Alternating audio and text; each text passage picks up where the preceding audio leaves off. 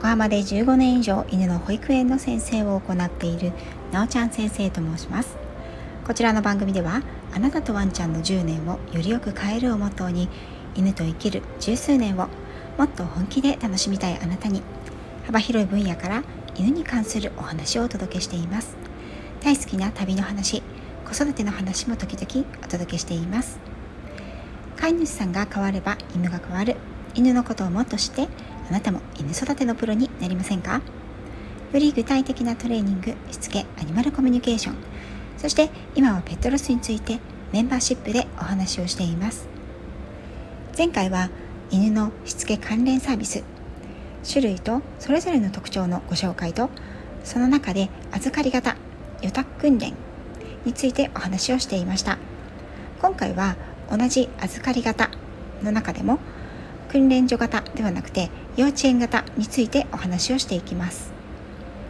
私の行う犬の保育園もこのタイプに入ります。この保育園や幼稚園ナーサリー学校などといったタイプはデイサービス型とも言われますがこちらはですねこの20年ほど2 3 0年ですねの間にたくさんの施設ができてきたということからもお分かりのように一つ一つ本当に個性があります。それはなぜかというとこういうふうにあるべきというルールや視点がないからです。私の犬の保育園ではトレーニングやしつけの要素も入りますが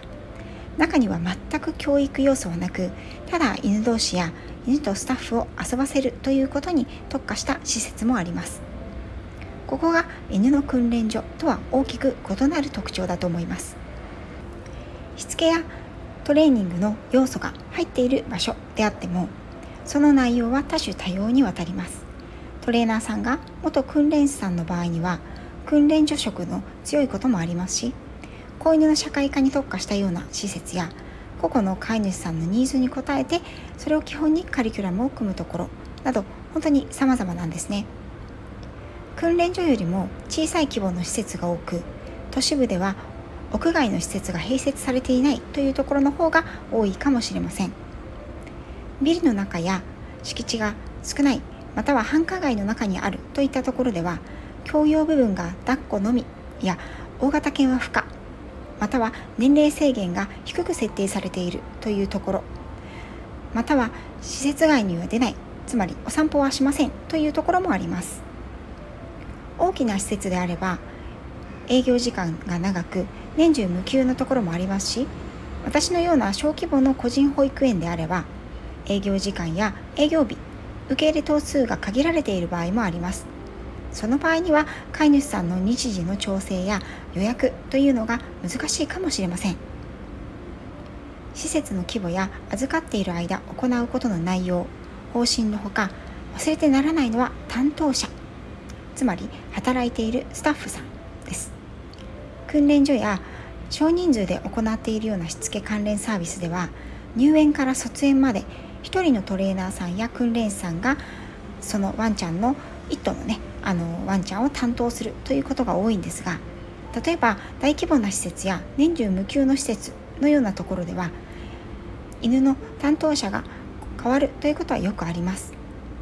またこれ私も自身のね経験がありますがベテランのトレーナースタッフというのはある程度自分でキャリアを重ねると独立をしたり新人スタッフの教育係に回ったり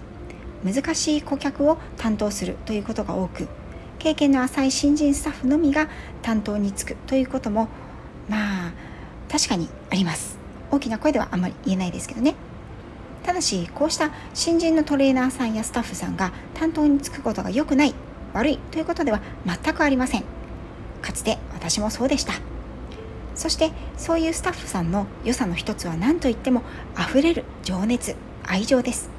一生懸命に飼い主さんとワンちゃんに寄り添いどうにかして担当のワンちゃんと飼い主さんを良くしていきたいと奮闘してくれます。場合によっては通り一辺倒の方針や主義を押し付ける方よりもいいかもしれませんそういう場合もありますよね大手さんでトレーナーさんがたくさんいるしつけサービスの専門事業。そういうところでは新人スタッフさんとベテランスタッフさんが2人ついてくださる場合もあります。私が最初に働いていたところも以前経営した犬の保育園ではなくて犬の幼稚園の時もそのスタイルでした。新人スタッフと私が必ずくっつくとかそういう感じでしたね。新人さんとベテランさん2人のトレーナーさんがカバーすることでより手厚いサービスを受けられるということは事実だと思います。担当トレーナーさんや訓練士さんとの相性というのは犬のしつけ関連サービスを決める上で私は最も大切な面だと思っています。どんなに評判が良く経験豊富なプロだとしても飼い主さんと相性が合わない。それであれば良さが犬に反映されるということが難しいんですね。これは私もそうです。あの本当にね私も全ての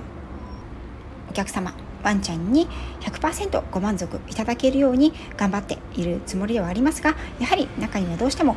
うんやっぱりねちょっと違うんだよなと思われてあの去られた方というのももちろんいらっしゃいます。これはですね子育てをする上で塾や習い事や学校や幼稚園などを選ぶ上でも同じことが言えるかもしれませんよね。この人なら安心して信頼して我が子を任せられるという場所を選べるといいでしょう。またうちの子はどんな施設が合ってるんだろうと思われたらまずは問い合わせをしてください。そして一度施設を見学されて可能であれば体験レッスンなどを受講してみることをお勧めいたします。そしてできれば様子を動画などで送ってもらえるといいと思います。最後にこの預かり型のしつけサービスのメリットとデメリットをお話ししていこうと思います。この預かり型の最大のメリットこれは犬にとっての経験値が増えるということです。若くてエネルギーのあふれるバイタリティのあふれる犬には都市部でお留守番が多く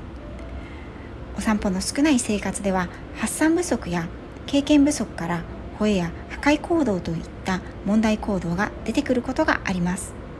逆に言うと預かり型の施設で心身ともに長時間にわたって刺激を受けエネルギーを発散させるだけで問題が解決する場合も確かにあります。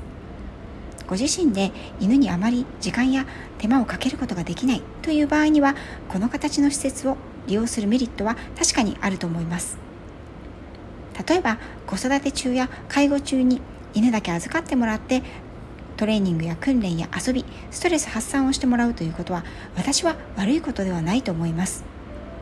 犬を飼ったら犬に時間をかけて育てるのは当たり前。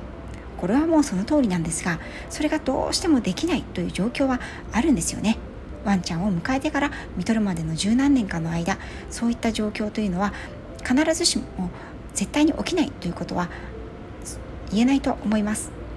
私も自分の愛犬を迎えてから2度の出産を経て出産直後などは本当に動くことができませんでした。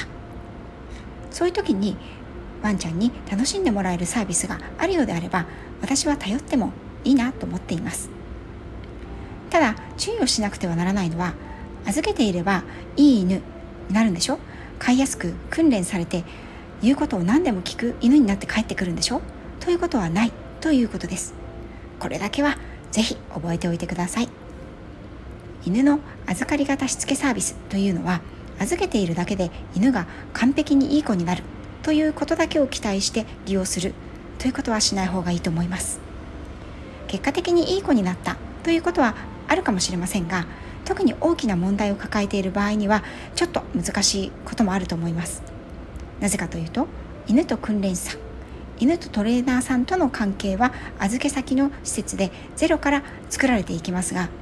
その関係は自宅での犬と飼い主さんとの関係とは全く別のものだからです。訓練士さんに幼少期から何ヶ月も訓練を叩き込まれた上で飼い主さんが訓練士さんにその訓練法や対処法を習い日々の生活の中できちんと実践ができたならその効果はかなり達成率が上がると思いますが再現率がね上がると思います。ですが1週間に一度数時間預け型サービスに預けただけで問題犬がパーフェクトになって帰ってくるというのはかなりの時間と回数そしてそれだけの金額がかかってしまいます。そしてこれがデメリットでもあります。つまり問題だなと思っている行動の改善については通った直後は良くなったけれどだんだんと元に戻ってしまうということや訓練さんやトレーナーさんの言うことは本当によく聞くのに飼い主の言うことはなかなか聞いてくれないことがあるのが預かり型の施設しつけサービスのデメリットになります。また教えたいこと改善したい問題の改善に対して次回からお話しする通所型よりも圧倒的に時間がかかってしまう。ということがデメリットの一つでもあります。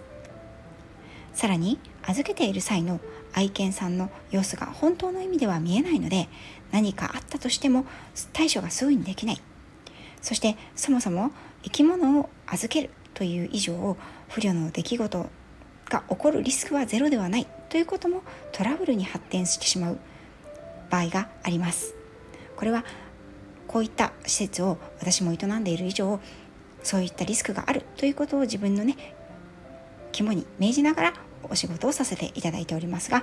やはり預けていただく飼い主様にもそこはお話をしてご理解をいただいているところでもあります。だからこそ預け方の担当者と信頼関係というのは最も大切になると私は思っています。最後になりましたがこの預け型デイサービス型のしつけ関連サービス。これはですね実は、えーと、私が思うにしつけや問題行動の改善を目的としない場合でも私は通ってもいいと思います。特別何かに困っているわけではない。特別問題があるわけでもない。といったワンちゃん。それでもこういった、犬の保育園や幼稚園に来ている子っていうのは結構いるんですよね。私の、あのー、行っている犬の保育園でも特に何か困っているから来ているということではないという子が半数近くいると思います。それは何のためか何のために来ているのか。一つはその子の QOL ですね。生活の質を上げるため。そしてシニアになってきた場合にはアンチエイジングのため。さらにはどこかに今後お預けすることがあるかもしれないのでお家以外の場所で長い時間を過ごすということに慣れてほしいというホテルや預け先の確保のためにワンちゃんを定期的に預けて飼い主さんやお家と離れたところにいるということを学ばせるということで来ている方もいます。そういった使い方もこういったデイサービス型のしつけ関連サービスですねとても適していると思います。それでは次回は通所型これは通い型と言われるものですね。こちらの内容ですね。しつけ教室やグループレッスンなどの複数人で行われるしつけ関連サービスの特徴と種類についてご紹介をしていこうと思います。最後まで聞いていただきありがとうございました。